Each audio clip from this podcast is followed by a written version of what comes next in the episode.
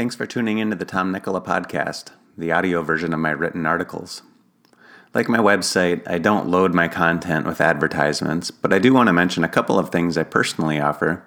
First, the Nikkola newsletter. Each Thursday, I send out my latest blog post and a popular article from my archive, along with other valuable content I've come across the previous week. My subscribers love getting their newsletter because it contains more than just my own articles. Of course, it's free. Just go to tomnikkola.com slash subscribe. Second, when you're ready to get serious about your health and fitness and want an efficient and effective program to follow, join Vigor Training. You get access to all of my workout programs for just $29 per month. Learn more and join at tomnikkola.com slash vigor, V-I-G-O-R. Onto the article. Do detox diets work? Published January 28th, 2019. Do detox diets work? What do you think about me going on a 12 day water fast? Should I get a juicer and start juicing?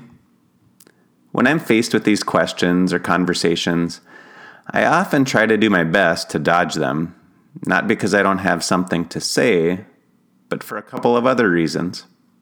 First, the answer takes longer than most people are willing to listen to, hence, this full article to answer the question.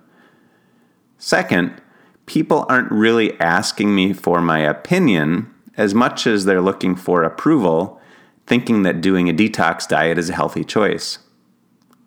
Instead of detox, you might wonder about juicing, cleansing, water fasts, drinking celery juice, and most of the other versions of detox programs popularized by celebrities or pseudoscience experts. As with other questions, such as is intermittent fasting good for you? Or is coffee bad for you? Or how much protein should I eat? I decided to sit down and write out an answer once and for all. I recommend reading, or in this case, listening to this from beginning to end the first time. I've written it just as I'd explain it to you if you ask me that initial question. However, if you want to jump around, I've divided the article up into numerous sections to make it easy to navigate. What are toxins? Toxins are compounds either produced by living organisms or through synthetic means, which are poisonous or harmful to the organisms that make them, or to other organisms. We tend to think of toxins as chemicals produced by modern day manufacturing, but toxins have been around since the beginning of time. Some of the more common natural toxins include glycoalkaloids, produced in the green spots of stored potatoes, mycotoxins, produced by fungi or fungi in different foods, aflatoxins in nuts, rice, fruit, and milk, and lectins in beans. These aren't the to- types of toxins commercialized by detox programs, though. When you think of detoxing, you probably think of chemicals related to plastics, pollutions, or heavy metals. Modern day manufacturing creates numerous new chemicals each year, but not all manufacturing related chemicals are toxic. Are there really 84,000 chemicals used in commerce today? An often cited stat is that there are more than 84,000 chemicals used in commerce today. This number is a huge exaggeration. The 84,000 comes from a list of chemicals in the EPA database. However, the list includes many duplicates of the same chemical, as well as the names of chemicals that are not used. The more accurate number is about 7,700 chemicals used in commerce. Most detox programs focus on eliminating toxins like persistent organic pollutants, phthalates, and heavy metals, which I'll briefly review next. Persistent organic pollutants, or POPs. Persistent organic pollutants, or POPs, were used in flame retardants, pesticides, paints, coolants, and lubricants until around the 1970s, when Europe, the United States, and Australia began banning their use. Some of the well known POPs include dichloro, diphenyl, trichloroethane, or DDT, hexachlorobenzene, or HCB, polychlorinated biphenyls, or PCBs, and dioxins. The level of POPs in the environment and in people continue to decrease. However, measurable levels of POPs are still detected in blood and body fat of humans. They're also found in almost all food products, though there is much debate about whether the levels found in today's food supply can affect one's health. Persistent organic pollutants may cause endocrine disruption, cardiovascular disease, neurological and developmental defects, cancer, and other metabolic diseases. Phthalates. Phthalates are used in cosmetics, food packaging, plastics, and even the coatings of some nutritional supplements, though their use in any of these categories is rare today compared to 20 years ago. In cosmetics, dibutyl phthalate, or DBP, was used as a plasticizer for nail polish, dimethyl phthalate, DMP, in hairspray, and diethyl phthalate, DEP, as a fixative in fragrances. DEP is still used in today's fragrances. Some research suggests it could lead to male reproductive issues, but there isn't significant research outside of a few animal studies. Bisphenol A, or BPA, is another controversial chemical, often used in food packaging along with phthalates. The popularity of water bottles caused a sharp increase in BPA exposure until concerns of the chemical came to light. Today, many water bottles are now BPA free. Another source of BPA you may not be aware of is cash register receipts.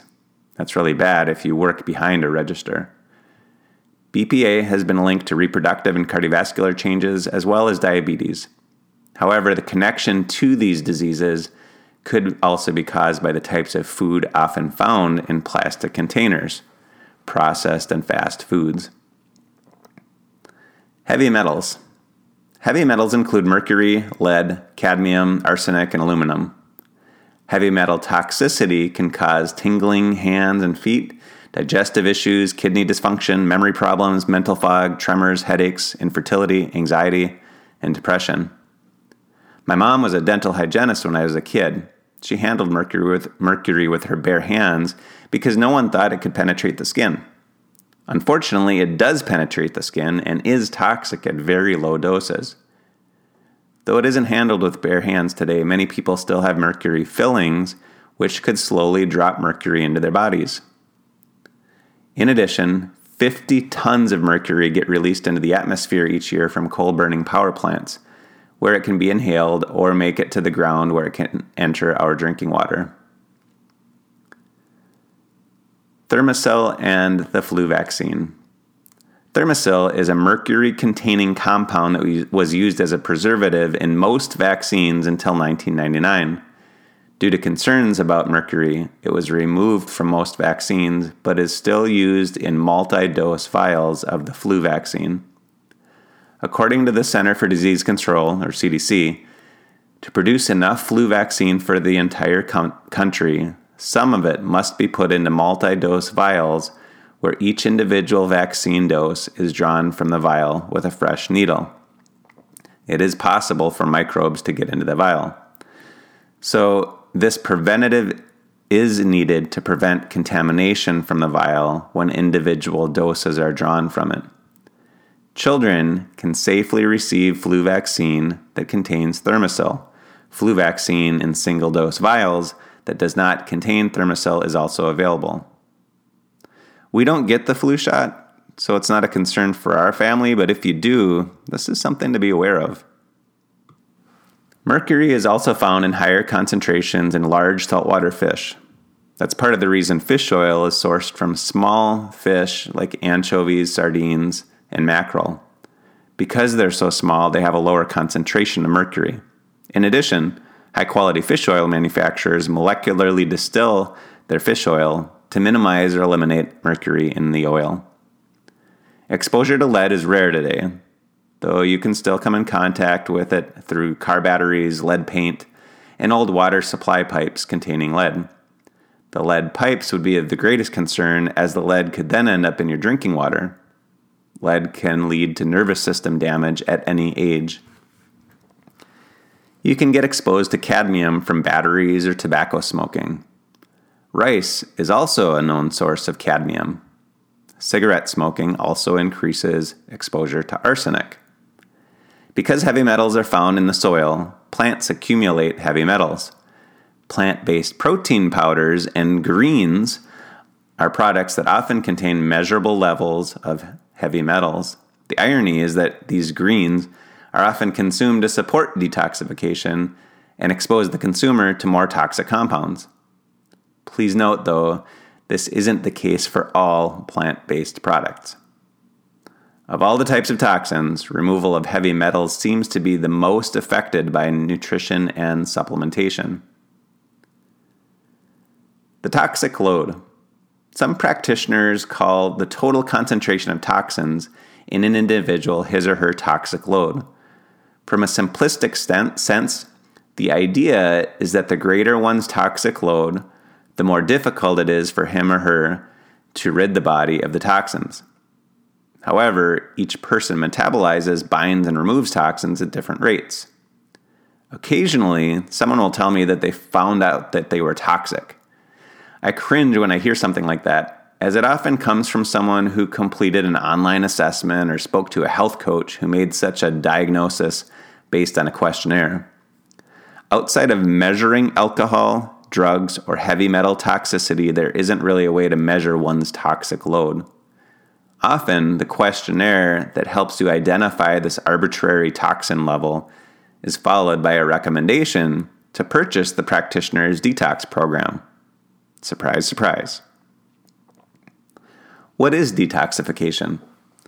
Detoxification is the physiological process of removing toxins from the body. It is a two part process phase one and phase two. Actually, some practitioners talk about a third phase of detoxification, but the most accepted explanation involves two phases. Phase 1 detoxification.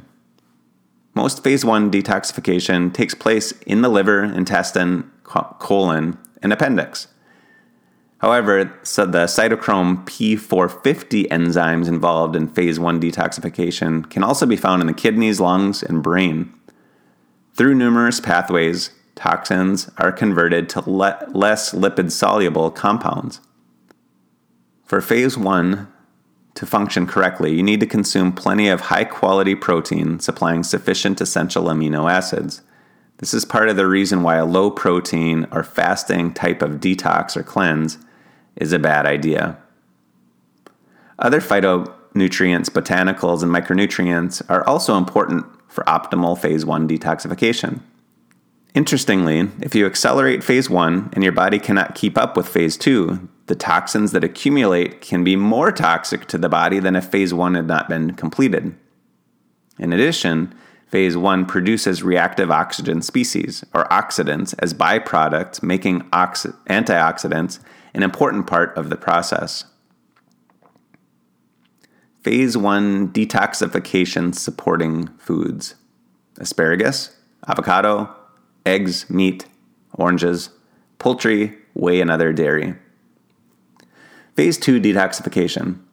In phase 2, the toxins bind to glutathione, sulfate, glucuronide, acetyl and methyl groups, or the amino acid taurine, glycine, arginine, glutamine, serine, and proline. Once again, you see the critical role of amino acids or protein in detoxification. Those who have more toxins to detoxify may need more protein than the average person. Once the toxins are bound, they become water soluble and can be excreted through urine, feces, your breath, and sweat.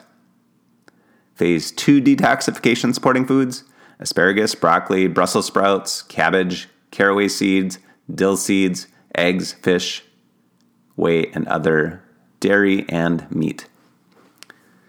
To protect the body, toxins are often moved from the circulation into fat cells. The more body fat you have, the more storage space you have for toxins. When you begin a fat loss diet and exercise program, you release those toxins back into circulation. The faster your rate of weight loss, the more toxins you release, and the more important it becomes to support the detoxification process with nutrition, supplementation, and sweating. Common detox and cleansing questions. The following are the most common questions I get about detoxing, cleansing, and multi day fasting. If you have a question that isn't answered here, ask it in the Vigor Training Facebook group or leave a comment below. Do detox diets, cleanses, and multi day fasts speed up the de- detoxification process? Do detox diets, cleanses, and multi day fasts support your body's detoxification system better than the standard American diet? Yes. Are they better than a healthy diet high in protein and vegetables and low in processed sugar? No. There's no supporting research to say otherwise. In most cases, following a detox diet helps you avoid toxin filled, infl- inflammation causing, appetite stimulating, blood sugar raising foods. But then again, most healthy diets do the same thing, providing the macro, micro, and phytonutrients you need to support the detoxification process. If 92% of naturopathic doctors use detoxification therapies with their patients, and 75% of them implement some kind of a detox diet, then detox diets must be legit, right? Are detoxes, cleanses, and multi day fasts good for weight loss? From my experience, most people are drawn to detox diets because they want to lose weight, not because they're necessarily worried about being toxic. And as you might expect, most detox diets market weight loss with their program. Do they work for weight loss? Yes. Most people following most detox diets should expect to lose weight. However, the weight loss comes from the fact that it's a diet, not because it's a detox diet. When you stop eating inflammation causing, blood sugar raising, appetite stimulating food and replace it with nutrient rich, lower calorie foods, you will lose weight. If you stop eating altogether and drink only water for a week or more, you'll lose weight. If you add in laxatives and some as some cleanses recommend, you lose even more weight as you empty your bowels. With that said, I think it's one of the worst ways to approach weight loss though. First, anyone who starts a cleanse or detox program knows that it's just a short-term thing. If you start a diet by looking forward to it being over, you'll inevitably give up and go back to where you started. Second, in many ways, detox diets, cleanses, and multi day fasts are the worst for your metabolism compared to other diets, as they're often very low in calories and protein. And that calorie and protein restriction can have significant metabolic consequences. Here's just one of a multitude of examples in, in research. In a four day study, 32 men were put on either a diet of 1,462 calories or 1,114 calories. In those four days, the average weight loss was 2%. The higher calorie group, which still ate less than their maintenance level, lost 2% of their body weight, yet their metabolic rate fell by 6%. In just four days, their metabolic rate dropped at a rate three times of what their body weight loss was.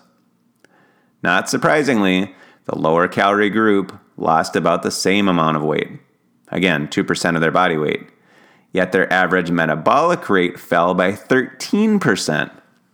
Their metabolic rate dropped by over six times what would be predicted based on their body weight loss. What's the point here? you might lose some weight from following an extremely calorie restricted diet. But the damage it does to the metabolic rate isn't worth it. Research also shows that it takes much longer for metabolic rate to return to normal than it does for your body weight to return to where it was pre diet. That's why so many people who do an extreme diet end up fatter than they were before they started. Let me lob in one more piece of bad news. People often are drawn to diets that worked one time. Your detox diet, cleanse, or fast might work one time. However, the next time you try to do it again, your body reacts even faster and your weight loss will be nowhere near what it was the first time around. Each time you try again, the results will be worse than the last time you tried it.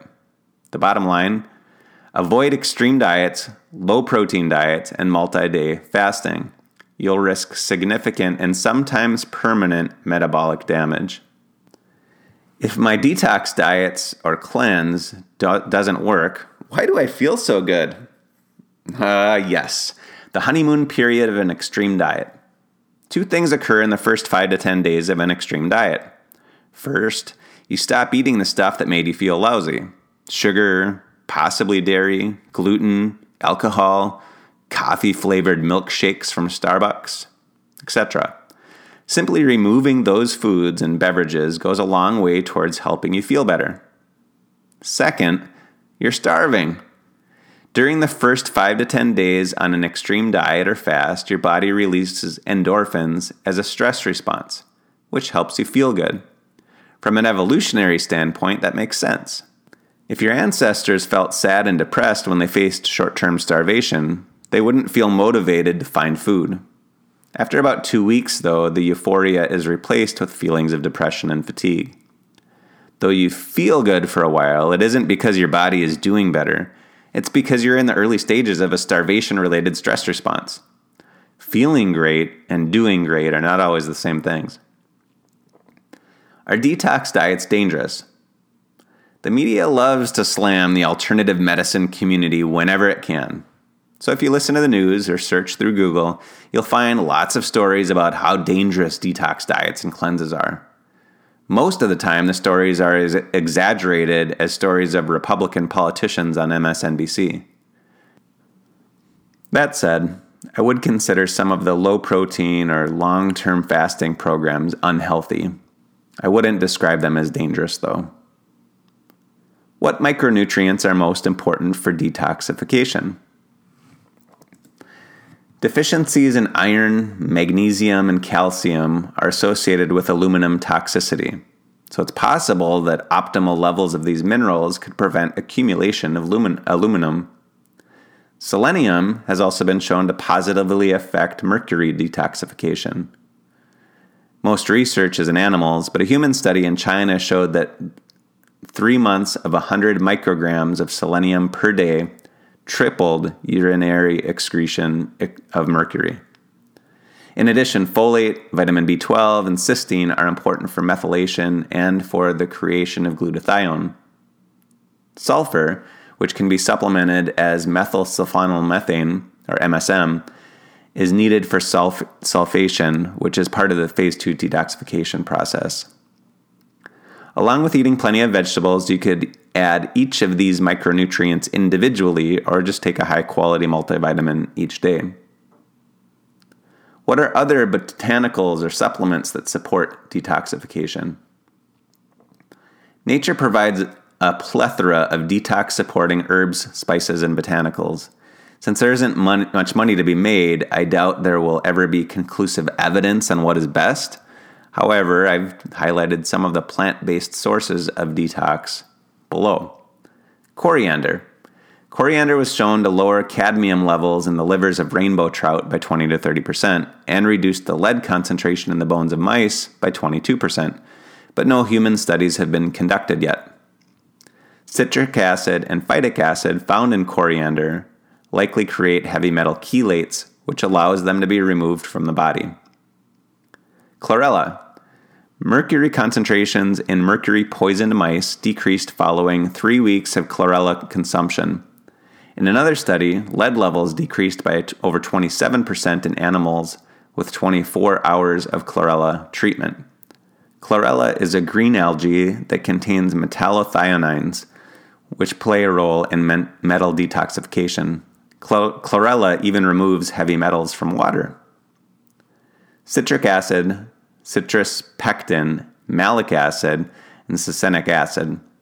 Citric acid is found in the, in the fruit and citrus pectin in the peels of citrus fruits.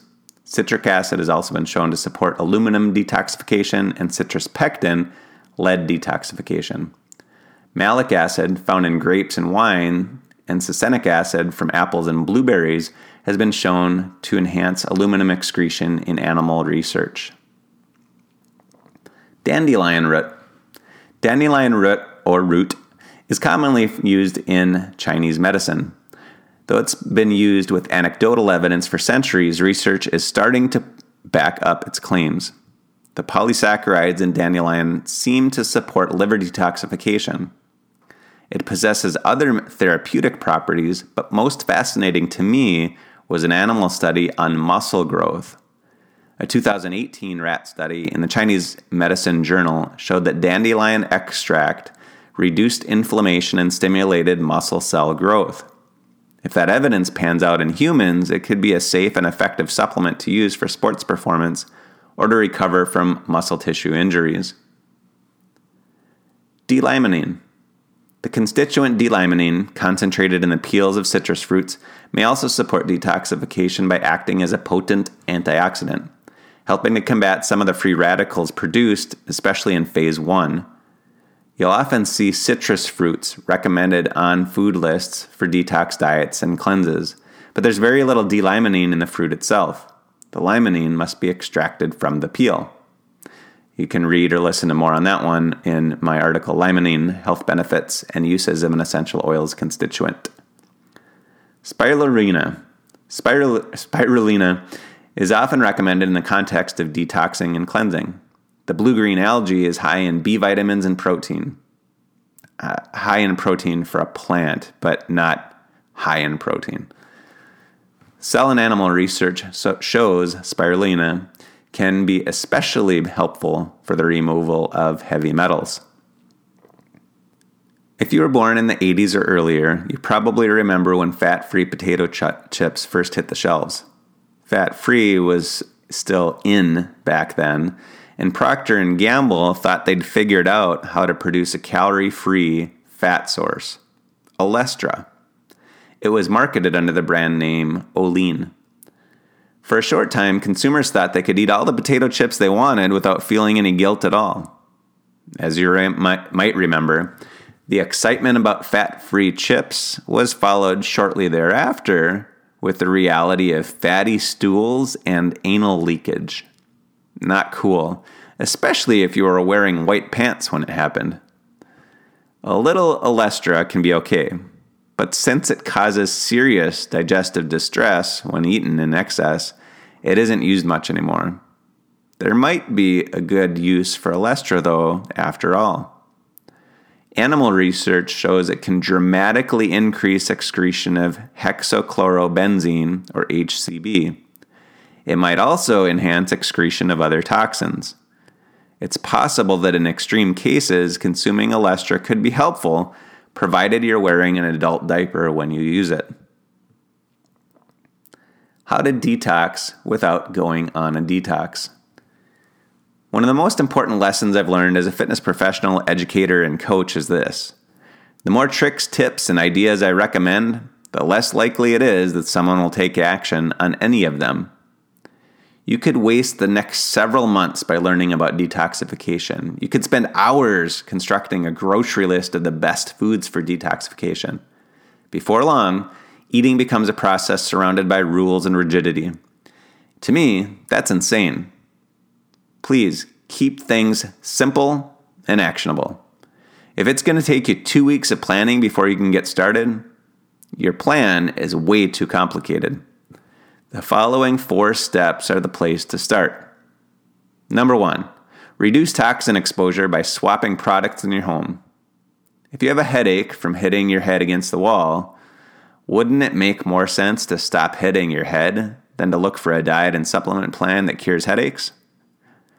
The most important step in detoxing is to stop exposing yourself to excessive toxins, not to start taking supplements that could help you deal with the damage you continue to do. That's actually what led my wife, Vanessa, to getting started with essential oils. After watching her mother succumb to the effects of Lewy body dementia, she wanted to eliminate all the toxins she could in our environment. Out went the chemical filled candles and air fresheners, which she replaced with seven diffusers throughout her home.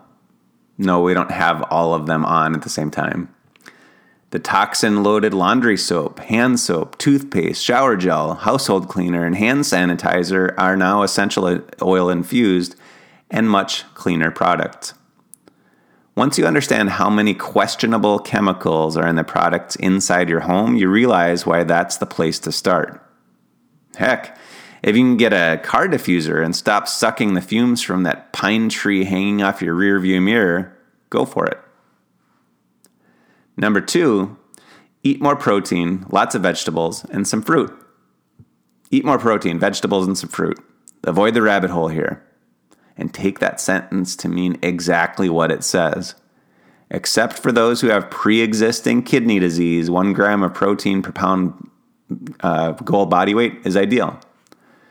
Of the three mic- macronutrients, protein is the most important, and it's the only one where it's important to eat enough and you don't have to worry about eating too much. Quality protein is essential for detoxification. Pair it up with plenty of non starchy vegetables and a little fruit. Whenever I mention vegetables and fruit, I have to emphasize eating at least four servings of vegetables for each serving of fruit.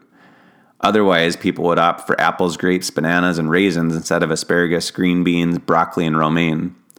The former being loaded with way more sugar than the latter. I mentioned no rabbit holes, so don't get hung up on questions like shouldn't it only be organic? Or what if it's beef that wasn't grass fed, roamed across a thousand acres of open fields, and got massaged once a week and spent winters in Arizona getting extra vitamin D? I might be exaggerating a bit, but I've witnessed people refuse to eat meat and vegetables because they weren't whole 30 paleo perfect. Eating conventional meat is better than eating no meat. Non organic produce is better than no produce. While organic, grass fed, pasture raised, and wild caught are the best options, don't let a lack of access to the best keep you from consuming what's good. Eat plenty of protein, a variety of vegetables, and a little bit of varied fruit from other carbs based on your body composition and exercise program. Number three, be smart about supplements. When you look at the research on foods, herbs, and other plants and supplements, you find dozens, if not hundreds, of compounds that could support detoxification.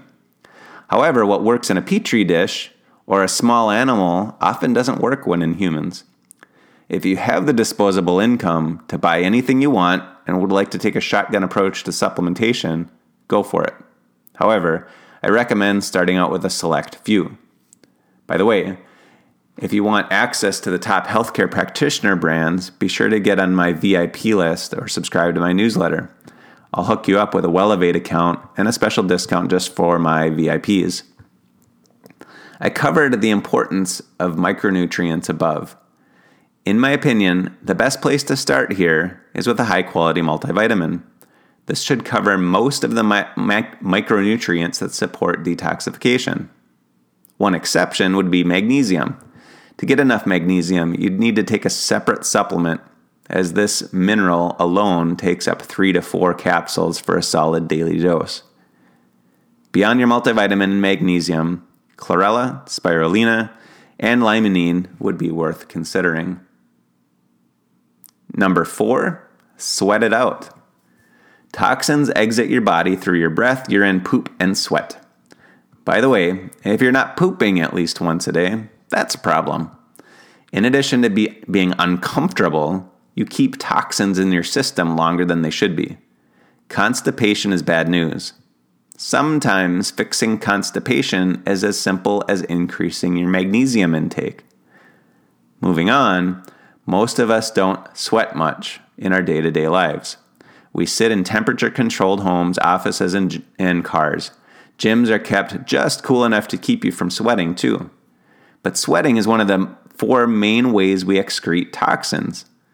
Aside from the other benefits of a sauna, it's a po- powerful detoxification tool too.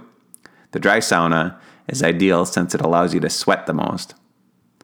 When you're in need of a little personal care, and if you like taking a bath, you might also consider a detox bath. Of course, exercise is essential.